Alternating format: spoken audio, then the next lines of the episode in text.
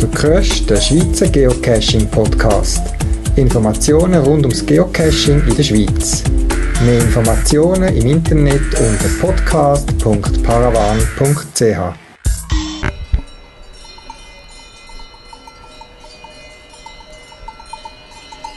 Willkommen zum 16. Schweizer Geocaching-Podcast vom November 2011. Heute mit folgenden Themen was Schokokugeln und Papierli drumherum mit Geocachen zu tun haben. Ein Interview mit einem Berner Geocacher, einem Spelis. Und zum Schluss noch ein paar Hinweise und Tipps zu Geocaches und Geocaching-Events in der Advents- und Neujahrszeit.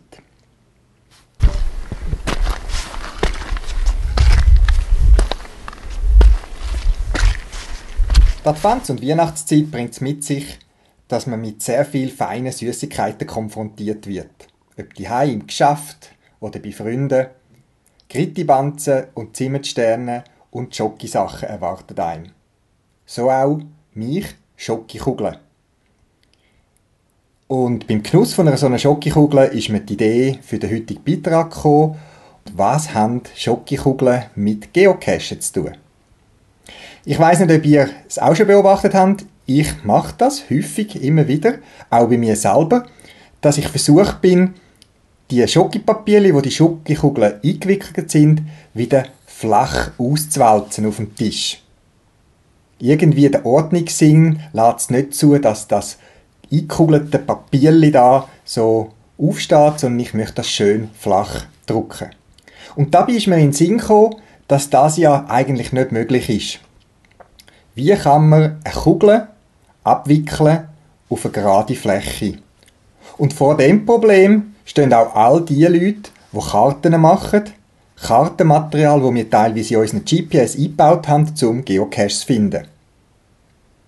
Ihr wisst selber, dass mit Ausnahme vielleicht von elastischen Frischhaltefolie oder anderen Materialien man eine Kugel nicht einfach schön kann einwickeln, ohne dass es Rümpfe oder Falten gibt. Und das ist natürlich ein Problem, wenn man eine Karte machen will. Wie bringe ich die Geometrien, die Orte, die Informationen von unserer Erdkugel auf ein zweidimensionales Blatt?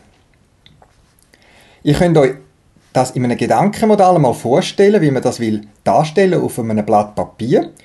Stellt euch die Erdkugel vor, unten Südpol, oben Nordpol. Und ihr steht am Nordpol und habt vor, eine größere Wanderung zu machen. Ihr lauft auf dem Längengrad schön alles durchab Richtung London, über London aus, schön immer geradeaus bis auf den Äquator, der äußerste Punkt der Erdkugel. Dort machen wir eine 90 Grad Drehung und laufen weiter ein Viertel um die Erdkugel herum.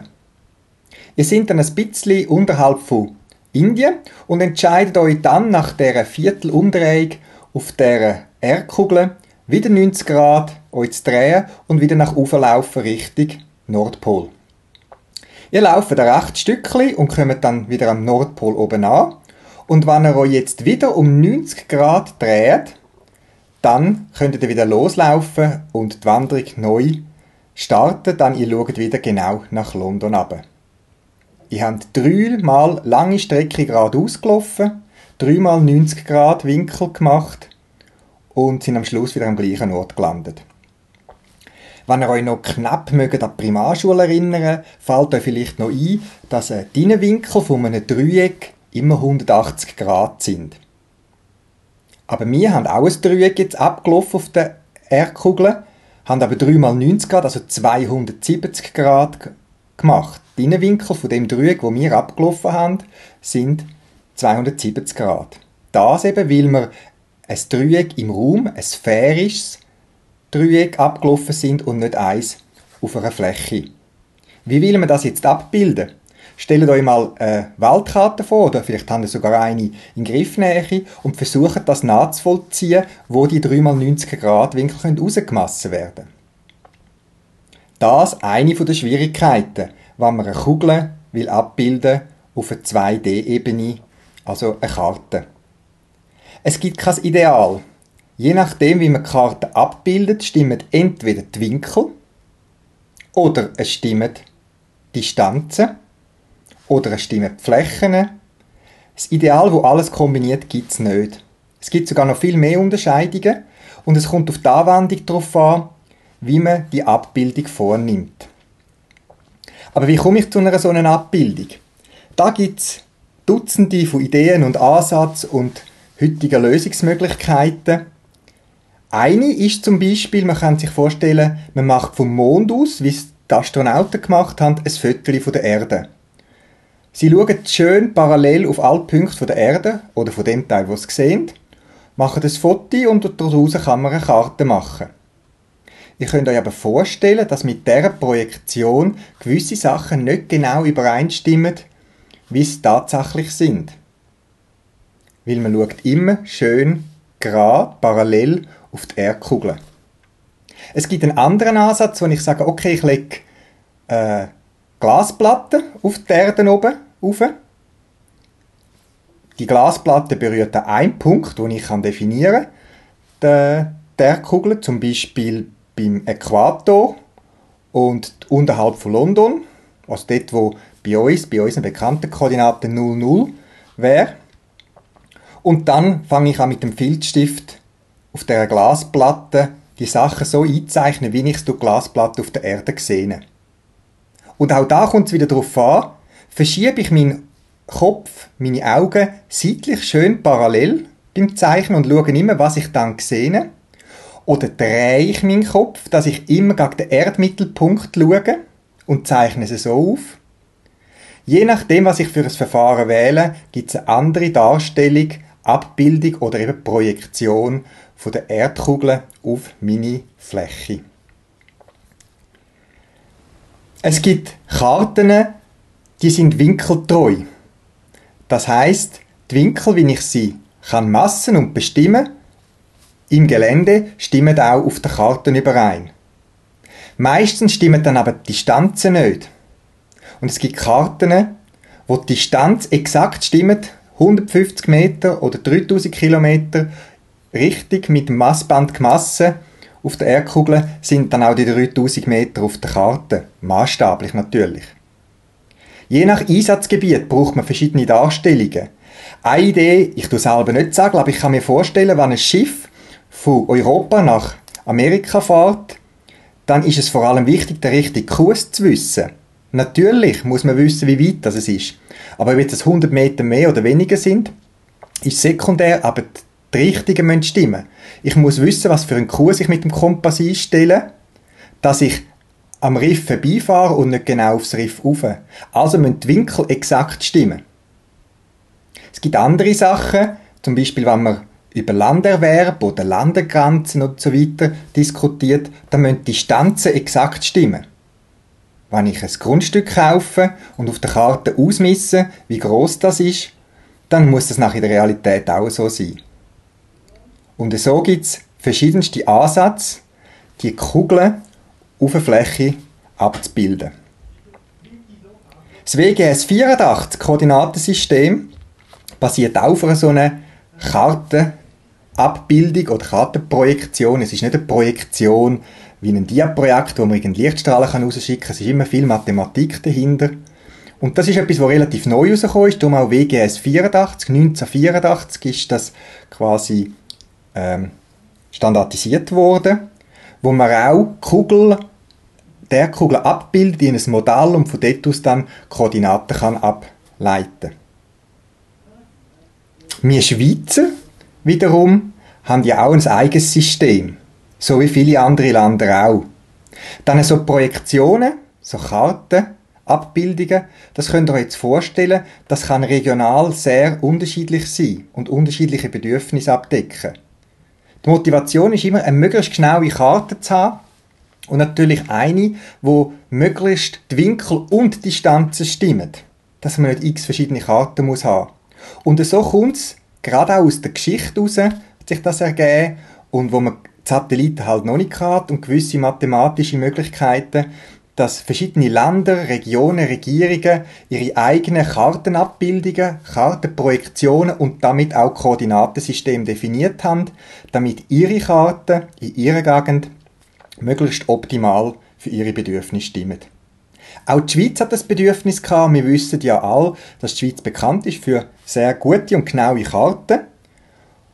Und wie ist man zu diesen Karten gekommen? Es gibt das Schweizer Koordinatensystem mit dem Kartendatum 1903. Das ist dort, wo man das das erste Mal so richtig umgesetzt hat. Es hat schon früher einen Ansatz gegeben, aber das hat dann eigentlich den Durchbruch gegeben zum System, das wir heute haben. Wo man gesagt hat, wie bilden wir die Schweiz auf einer Karte möglichst gut ab, dass die Winkel und die Distanzen möglichst genau stimmen. Im Wissen, dass sie nie hundertprozentig werden stimmen. Die Schweiz ist klein und das ist in dem Fall ein Vorteil. Es ist schwieriger, eine riesige Fläche, ein Land wie zum Beispiel die ehemalige Sowjetunion, wo um den halben Erdumfang umgeht, auf eine Karte abzubilden und das dann überall noch stimmt, als eine relativ kleine Fläche, wie es die Schweiz ist. Und um diese Projektion zu machen, ist man auf die sogenannte Mercator-Projektion zurückgegangen.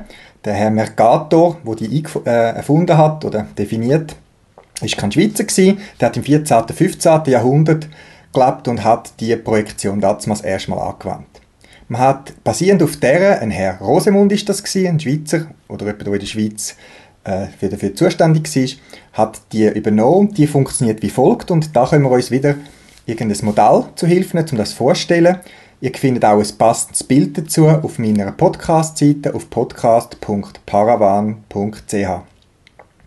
Stellt euch Erde als Gummiböhle vor und nehmt eine Kartonröhre, die genau exakt über den Gummiböhle passt, dass sie genau an einem Ort die Erde berührt.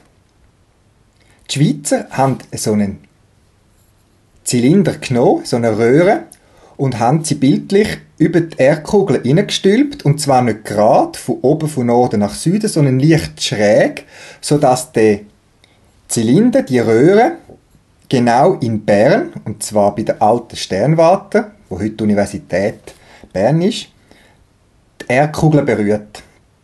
Dann hat man eine Projektion gemacht von den Daten, also von Orten, von Bergen und so weiter, auf die Röhren, auf den Zylinder. Und am Schluss tut man den Zylinder quasi aufschneiden und ablegen und hat dann die Schweizer Landeskarte. Das vereinfacht das Prinzip, wie wir zu unserer Landeskarte kommen und eben 1903 das erste Mal umgesetzt worden ist. Es ist ein bisschen komplizierter, weil die Erde ist ja keine schöne Kugel, es ist eher so eine Orange und es gibt so einen Zwischenwagen, den man machen muss. Also zuerst von dieser Orange auf eine Kugel projizieren und dann von dieser Kugel auf den Zylinder. Das ist viel mathematisch, aber das Prinzip bleibt gleich. Also, wir haben eine Kartenprojektion in der Schweiz, wo unsere Landeskarte darauf äh, basiert, wo eine Projektion ist von den Informationen von der Erdkugel auf einen Zylinder, wo über die Erdkugel gestülpt ist, dass er genau in Bern die Erde berührt. Und so hat man es geschafft, dass die Abweichungen vernachlässigbar sind. Natürlich sind sie da, aber im Alltag eigentlich vernachlässigbar auf dem ganzen Gebiet der Schweiz. Nachher hat man auch gesagt, man möchte ein Koordinatensystem, das nicht auf Grad und Minuten oder sonst etwas so basiert, sondern möglichst gerade in Meter. Das ist praxisnah, dass wenn man zwei Koordinaten hat, wo beide Meter angegeben sind, dass man gar kann ausrechnen einfach, wie groß die Distanz ist. Was ja bei uns, beim WGS 84, bei Cache-Koordinaten, nicht so einfach ist. Weil wir haben kein Gespür, wie viel jetzt ein Grad bei uns in der Schweiz ausmacht. Die Schweizer haben also den Nullpunkt logischerweise zuerst mal dort angelegt, wo der Zylinder, der berührt, in Bern. Dort hat man gesagt, dort ist 00 und von dort aus messen wir all Distanzen in Meter. Die Projektion erlaubt es uns, in Meter zu messen, das ist nämlich genau genug. Das sind die Schweizer Zivilkoordinaten, wie sie ursprünglich definiert worden sind. Und dann hat man natürlich müssen angeben, der Punkt ist so viel Meter nördlich von Bern und südlich von Bern, östlich und westlich. Sehr schnell sind dann auch, getrieben vom Militär, daraus die Militärkoordinaten geworden. Es ist genau das gleiche System, nur hat man den Nullpunkt verschoben. Und zwar hat man den Nullpunkt von Bern weg verschoben in die Gegend von Bordeaux in Frankreich. Das ist ein fiktiver Punkt. Dort, wo der Nullpunkt ist, dort ist nichts Spezielles. Er hat sich rechnerisch ergeben. Dann man hat folgendes Willen erreichen. Man hat Willen die Verwechslungsmöglichkeit von Koordinaten reduzieren, dass man nicht mehr muss angeben, ist jetzt nördlich oder östlich oder südlich oder westlich, sondern dass sich allein aus der Zahl ergibt, ist jetzt das x oder die y-Koordinate, ist es östlich oder nördlich. Dadurch, dass der Nullpunkt in Bordeaux geleitet worden ist, ist die ganze Schweiz östlich und nördlich von dem Nullpunkt in Bordeaux. Bordeaux hat noch folgenden Vorteil gebracht, dass wir dort den Nullpunkt gesetzt haben. Der äußerste Punkt am westlichsten Ende, also etwa Genf, der ist 500 Kilometer östlich von Bordeaux. Und der Punkt am östlichsten Rand der Schweiz, so Richtung Chur, Bündnerland, in die Richtung, der ist etwa 850 Kilometer östlich von Bordeaux. Der südlichste Punkt der Schweiz, also Bellinzona umeinander, der ist etwa 100 Kilometer nördlich von Bordeaux und der nördlichste Punkt der Schweiz, um Schaffhausen herum, ist etwa 300 Kilometer nördlich von Bordeaux. Das heißt, Zahlen können nicht vertauscht werden. Wenn ich weiß, ich habe eine Zahl zwischen etwa 500 1000 Meter und 800.000 Meter oder 800 Kilometer, dann weiß ich gerade, ah, das ist östlich. Quasi die seitliche Position. Und wenn ich eine Koordinaten bekomme zwischen 100 und 300 Kilometer, dann weiß ich, ah, das ist nördlich. Somit kann man die Schweizer Koordinaten nicht vertauschen. Und auch wenn es üblich ist, dass man meistens so die, die grösste Zahl als erste nennt, spielt es keine Rolle, wenn man es verkehrt angibt weil es ist ja definiert, es gibt gar keinen Punkt, wo man so könnte vertauschen innerhalb von der Schweiz. Ein anderer Vorteil, dass man den Punkt in, in Bordeaux gewählt hat, ist, dass es keinen Punkt hat, wo mehr als 1000 Kilometer weg ist von Bordeaux. Dadurch sind alle Zahlen, alle Koordinaten, kann man darstellen als zweimal sechsziffrige Zahlen, also total zwölf Ziffern. Also 500.000 Kilometer zum Beispiel, äh 500.000 Meter östlich von, Bo, äh, äh, von Bordeaux und äh, 300.000 äh, Meter nördlich von Bordeaux. Man hat nie größere Zahlen. Zahlen sind immer gleich lang. Auch das ein großer Vorteil. Bern hatte so die Koordinaten 600.000 und 200.000 bekommen und wir wissen jetzt, aha, Bern, also die alte Sternwarte, liegt 200 Kilometer nördlich von Bordeaux und 600 Kilometer östlich von Bordeaux.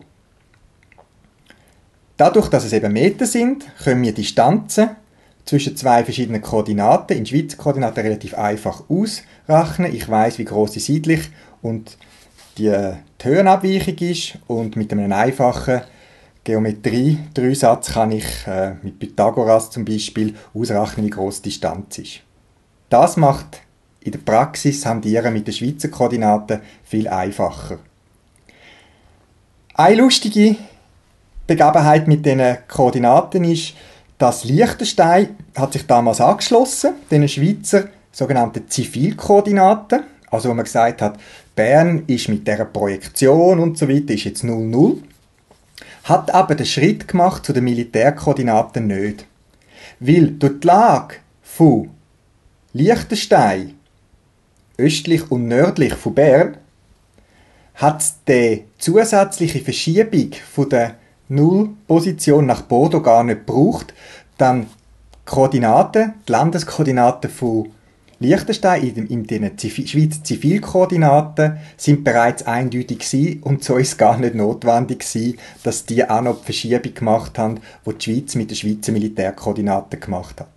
Das ist lustig, dass wir vieles ähnlich oder gleich haben wie Liechtenstein, aber dort haben wir einen kleinen Unterschied. Also wenn ihr mal auf, Schweiz, auf liechtensteinische Koordinaten stoßt, äh, sind nicht überrascht, die funktionieren gleich, haben aber ein bisschen andere Zahlenbereiche.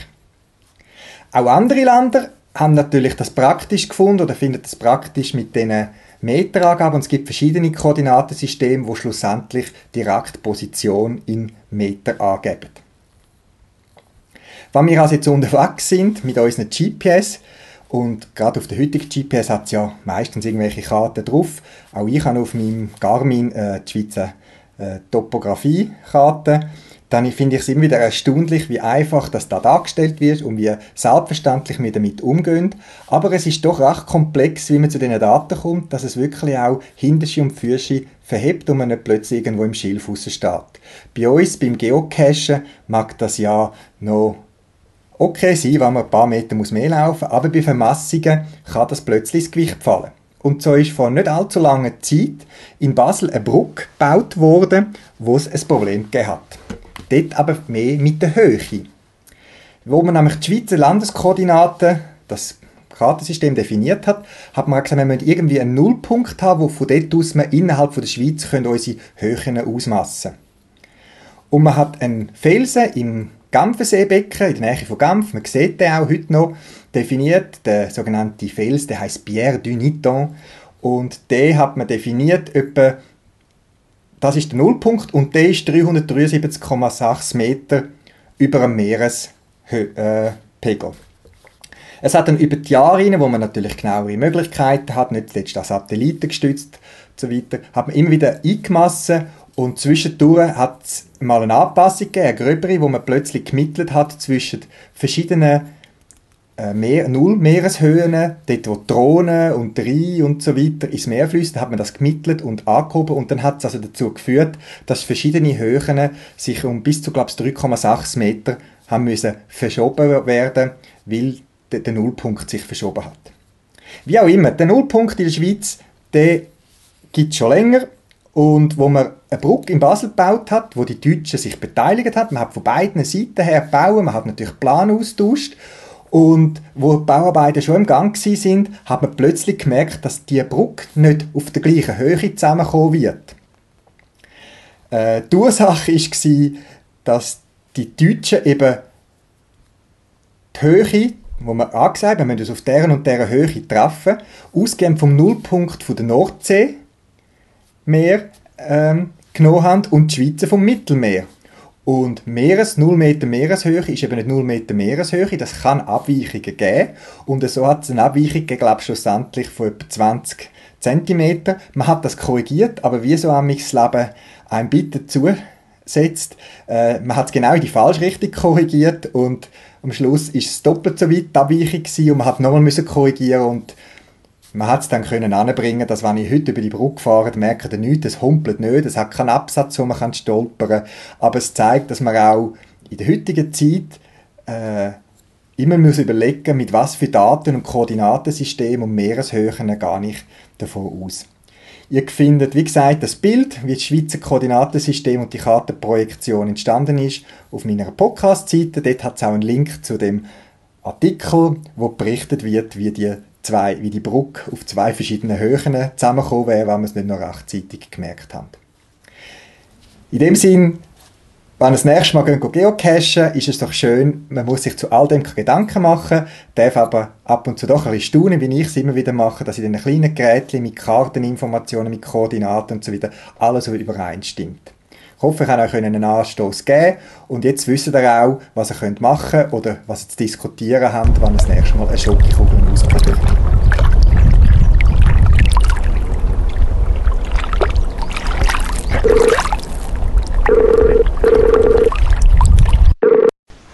Ja, das ist Beli. Und da ist der Paravan, Sally Urs. Sally, Paravan. Schön, dass wir miteinander reden können. Wir haben uns nämlich bisher persönlich noch nie getroffen, sondern wir sind äh, aufeinander gestoßen, wo du mir ein Mail geschickt hast, dass du mich für den European Podcast Award nominiert hast, was mich sehr gefreut und überrascht hat.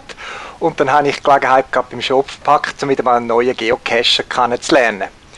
Urs, äh, dein Geocaching-Name ist Belis und wenn ich Gallery bei dir im Profil anschaue, vermute ich, dass du meistens nicht allein gehst cachen. Das ist ja so. Wir sind äh, Familie, die zusammen cachen, beziehungsweise je nachdem als Familie oder ich allein. Ich habe ursprünglich äh, mich unter meinem eigenen Nickname registriert Und als meine Frau das mitbekommen hat, hat sie gesagt, geht es eigentlich noch? Da machen wir natürlich auch mit. Und dann ist es relativ schnell klar gewesen, wir heißen Beli, wir sind zu viert, wir sind Belis. Und wie viele Personen sind da in dem Team? Ich meine, es gibt heute Kleinfamilie und Großfamilie. Ja, wir sind eine gute Durchschnittsfamilie. Das ist meine Frau und unsere zwei Kinder, die sind äh, fünf und zwei. Okay. Und ja, Entschuldigung. Nein, ist schon gut. Das heisst, so vom, von meinen Erinnerungen her, mit zwei, dann nehmen wir auch den Kinderwagen mit. Das ist ja so, genau. Wir sind durch das eigentlich auch größtenteils so ein bisschen urbane Cacher. Das Wildeste, was wir typischerweise machen, ist vielleicht mal ein Waldweg oder so. Aber sicher nicht die, die T5s in Massen abräumen. Jetzt das Lustige ist an diesen Profilseiten der Geocaching-Benutzer, da findet man verschiedenste Info. Ich kann dir heute gerade gratulieren zu einem Jahr und einem Monat Geocachen. Ich habe nämlich angefangen am 14. Oktober 2010. Äh, magst du mir erzählen, wie ihr zum Geocachen gestoßen sind und welches euer erster Cache war? Ja, ähm, vom Geocaching habe ich schon länger mal gehört durch einen Kollegen, der schon seit Jahren am Cachen ist und hat das von dem her kennt nach dem Begriff, aber äh, es hat sich bei uns nie ergeben. Wir haben kein GPS gehabt und nur für das eins anzuschaffen ist eigentlich nie ein Thema gewesen. Und als ich dann vor einem guten Jahr ein iPhone zugelegt habe, habe ich gefunden, jetzt probiere ich die App mal aus, die es ja gibt von Groundspeak. Und bin durch das so mit meinem Sohn mal am einem Morgen, wo ich ihn gehütet habe, so nach dem Motto schauen, wo ist der nächste Cache, den es gibt und sind dort mal vorbei. Und das war Fury's Bären Cache gewesen, in der Nähe vom Mombischub-Härkli zu Bern, wo wir wohnen, wo heute leider archiviert ist. Aber das war unser erster Cache, eine schöne Töpperdose mit Duschsachen drin, wo sich mein Sohn sehr gefreut hat. Ja. Das ist also das Alter, wo man sich wirklich noch freut, weil man nicht nur Mikros findet, sondern richtige Boxen, wo es noch Duschgegenstand hat. Ja, das ist ja so. Wir sind natürlich durch das, dass wir viel im städtischen Gebiet cachen, äh, so ein bisschen durch Kind gebunden, halt schon auch so, dass wir etwa mal an Mikros oder Nanos kommen, wo mir gerade so viel Freude machen, je nachdem, aber für unsere Kinder ist es natürlich schon so, dass wenn es nichts zum Duschen drin hat, ist Begeisterung meistens eher ein bisschen mässig. Jetzt 326 Cash am heutigen Tag haben die gefunden, wie ich gesehen habe. Gibt es da schon spezielle Erlebnisse, wo, wo du in zehn Jahren noch willst erzählen willst, die ihr beim Cachen gemacht habt? Oder einen speziellen Geocache, der besonders Eindruck hinterlassen hat, in was für einer Art auch immer? Ja, es gibt schon ein paar Sachen. Also einerseits freuen wir uns immer, wenn wir irgendeinen Cache auf andere Cacher treffen. Das passiert uns doch immer wieder einmal und das finde ich immer recht lustig, wenn man Leute sieht, die krampfhaft probieren, unauffällig zu sein. Und man selber auch, bis man dann mal sieht, dass die anderen auch ein GPS oder ein Smartphone in der Hand haben und man so ein bisschen lacht und findet, die sind glaube ich am gleichen da wie wir. Äh, ein besonders lustiges Erlebnis war, wo wir probiert haben, den Desiree zu finden. Das ist auch ein Cache in der Stadt Bern wo sehr originell versteckt ist. Wir sind recht lange dort gestanden und haben gewährleistet, wo echt der könnte sein, bis wir endlich die äh, zündende Idee hatten. Der ist direkt bei einer Tramhaltestelle und das heisst in der Beschreibung auch, man soll ein bisschen aufpassen, dass wenn die Trams kommen, dass man sich ein bisschen äh, zurückhaltet. Und wir konnten den auftun und haben uns gelockt und wären bereit gewesen, ihn wieder zu verstecken, wo gerade das Tram gekommen ist. Also haben wir uns entschieden, dass wir warten, bis das wieder abfährt und sind dann halt so ein bisschen untätig an der Haltestelle gestanden mit dem Cash in der Hand. Und gerade kurz bevor das Tram abfährt, sagt der Chauffeur über die Aussenlautsprecher, das ist ein cooles Versteck, gell? Und fährt davon. Und wir sind dort gestanden und haben wirklich einfach nur noch laut rausgelacht, weil wir es gefunden haben, ja, es war nichts mit diskret sich verstecken. Und ich weiss bis heute nicht, ob der Tramfahrer selber auch ein Cacher ist oder ob einfach so viele Leute gesehen hat dort rumwursteln, dass ich das Gefühl hatte, er kennt den Trick langsam, wie es läuft. Also ich habe schon viele Stories gehört, aber die ist jetzt absolut neu und da wäre ich sicher auch ganz äh, mit einem Lachen auf dem Gesicht an dieser Haltestelle gestanden. Vor allem wahrscheinlich hat es ja noch Gäste im Tram gehabt, oder, also Gefahrgäste, die wahrscheinlich keine Ahnung haben, was jetzt der damit meint, oder? Genau. Jetzt, ihr seid in dem letzten Jahr scheinbar auch ein bisschen umgekommen. Ich weiß nicht, ob du geschäftlich viel am Reisen bist oder äh, Ferien gemacht hast. Also die Statistik sagt, dass ihr sogar schon mal zu Irland gewesen sind, zu Italien und zu Deutschland, mindestens. Ja. Das ist ja so. Also, in Irland war meine Frau für eine Konferenz gewesen, von der Uni aus und hat dort einen halben Tag Vorlauf vom Programm, wo sie so ein bisschen Sightseeing gemacht haben und unter anderem gerade ein paar Caches, wo sie zusammen dran gelaufen sind, sie und eine Kollegin. Äh, in Deutschland, dort sind wir wirklich in der Ferien gewesen. Wir sind in der Herbst äh, zu Berlin mit den Kindern, zehn Tage, Freunde besuchen und haben dort probiert, so wenigstens einen Cash pro Tag mitzunehmen, wenn wir schon mal jemand anders sind. Und der Italienisch, das ist mehr so einer zum äh, Statistik füllen und Italien rot färben. Wir gehen noch in die Ferien ins Cento Valli. Und wenn wir dort Domodossala umsteigt, haben wir irgendwann mal die Chance genutzt, den Bahnhofscash dort im Vorbeigehen mitzunehmen. Das heisst, in Irland hast du selber noch keinen Cash gefunden, sondern nur eins von deinen Teammitgliedern. Das ist so, genau. Das ist so, gut. Wer weiß, vielleicht gibt es ja mal die Gelegenheit, dass du das auf die schönen Inseln auch mal kannst. Ich möchte gerne auch mal dorthin, aber habe es bis jetzt auch noch nicht geschafft. Das ist ja so. Ich bin einer, der gerne reist und auch viel gereist ist. Und jetzt zurückblickend mucket es mich natürlich, dass ich damals noch nicht gecasht habe. Sonst gäbe es da ganz viele Länder, die ich auch schon abdeckt hätte. Aber das ist ja immer auch etwas, wo man gerne nochmal zurückgehen kann, dort, was schön war. Was gefällt dir besonders so beim Cashen? Was ist deine Motivation zum Cashen zu gehen?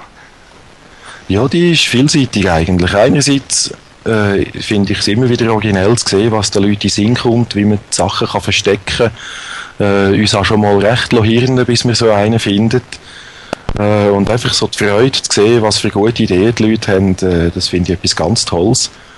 Dann ist die andere Motivation sicher halt auch mit den Kindern, äh, wenn wir zusammen unterwegs sind, äh, die Freude zu finden und können zu tauschen und zu schauen, was es drin. Äh, das ist immer glatt. Und auf der anderen Seite gehe ich immer auch alleine cachen und dort ist mehr so mein Jäger- und Sammlertrieb dabei, wo ich so ein bisschen als Statistikcacher unterwegs bin und probiere nach verschiedenen Sachen zu suchen, die vielleicht eher ein bisschen ungewöhnlich sind oder die ich noch nie gemacht habe. Und dort bin ich so ein bisschen der Komplettist, der probiert, möglichst vielseitig Sachen zu machen. Ja, wenn du sagst, Komplettist, Statistik voll machen, deine äh, Gelände- und Schwierigkeitsmatrix hat ja auch noch so weiße Flächen.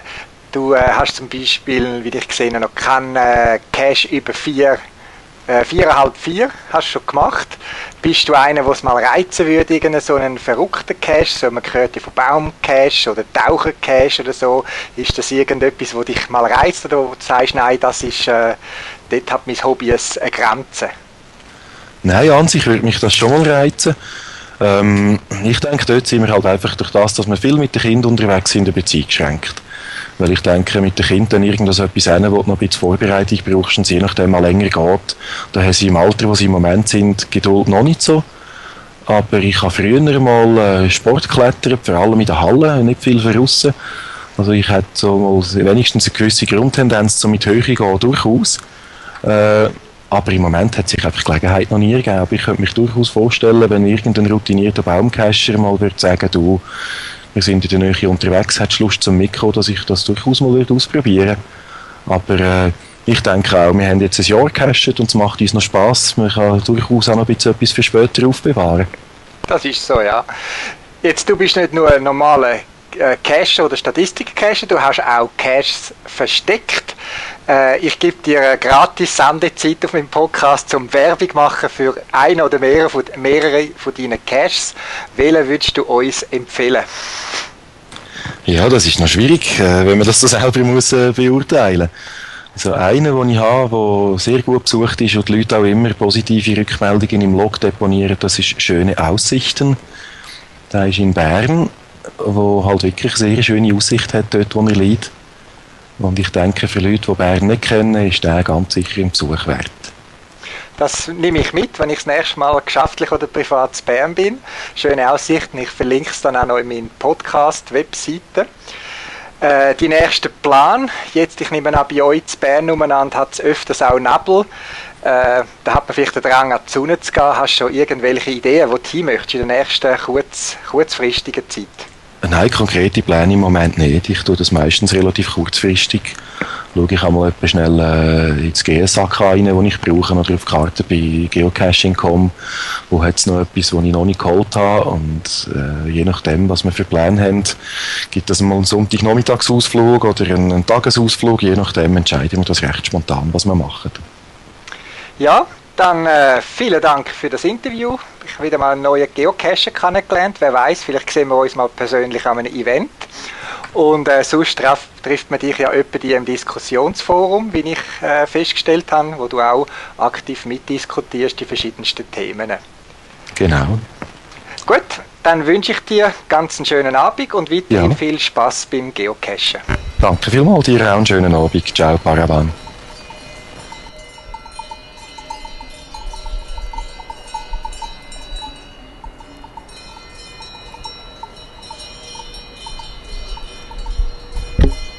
Die Adventszeit und der Silvester ist immer auch eine besondere Zeit für Geocaching-Events und heute am 20. November, wo ich den Geocache-Podcast noch fertig mache, sehe ich, dass in der Schweiz allein neun Events geplant sind zwischen 26. November und 1. Januar. Quer durch die Schweiz von Frauenfeld, Zürich-Oberland, Steffisburg, Heide, Hallwillensee, Basel gibt es überall Geocaching-Events teilweise mit Bezug zum Advent oder auch ohne, wo man sich kann treffen, zusammensitzen und austauschen. Ihr findet die Liste mit diesen Geocaching-Events auf meiner Podcast-Seite podcast.paravan.ch und ich habe noch über das Schweizer Diskussionsforum auch gebeten, mir ein paar Cache-Ideen für weihnachtliche Cache zu schicken. Ich habe vier davon aufgelistet auf der Podcast-Webseite im Aargau, im Zürich Oberland und in Bern, wo mir zugetragen worden sind, Weihnachtscash oder fröhliche Cash oder Advent, Advent, ein Kerzlein brennt. Sicher auch eine lustige Idee, im Weihnachtszeit einen Cash suchen, passend zum Thema.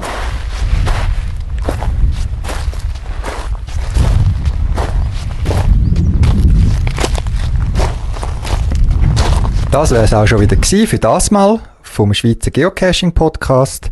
Links zum Beitrag und weitere Informationen findet ihr auf der Podcast-Seite unter podcast.paravan.ch. Wenn ihr eine Idee oder einen Beitrag für einen Podcast habt, schickt mir ein E-Mail auf podcast.paravan.ch oder benutzt das Podcast-Telefon, ein Telefonbeantworter, wo 24 Stunden für euch parat ist. Ihr findet Telefonnummern auch auf der Podcast-Webseite. In dem Sinn, viel Spaß beim Geocachen und bis bald.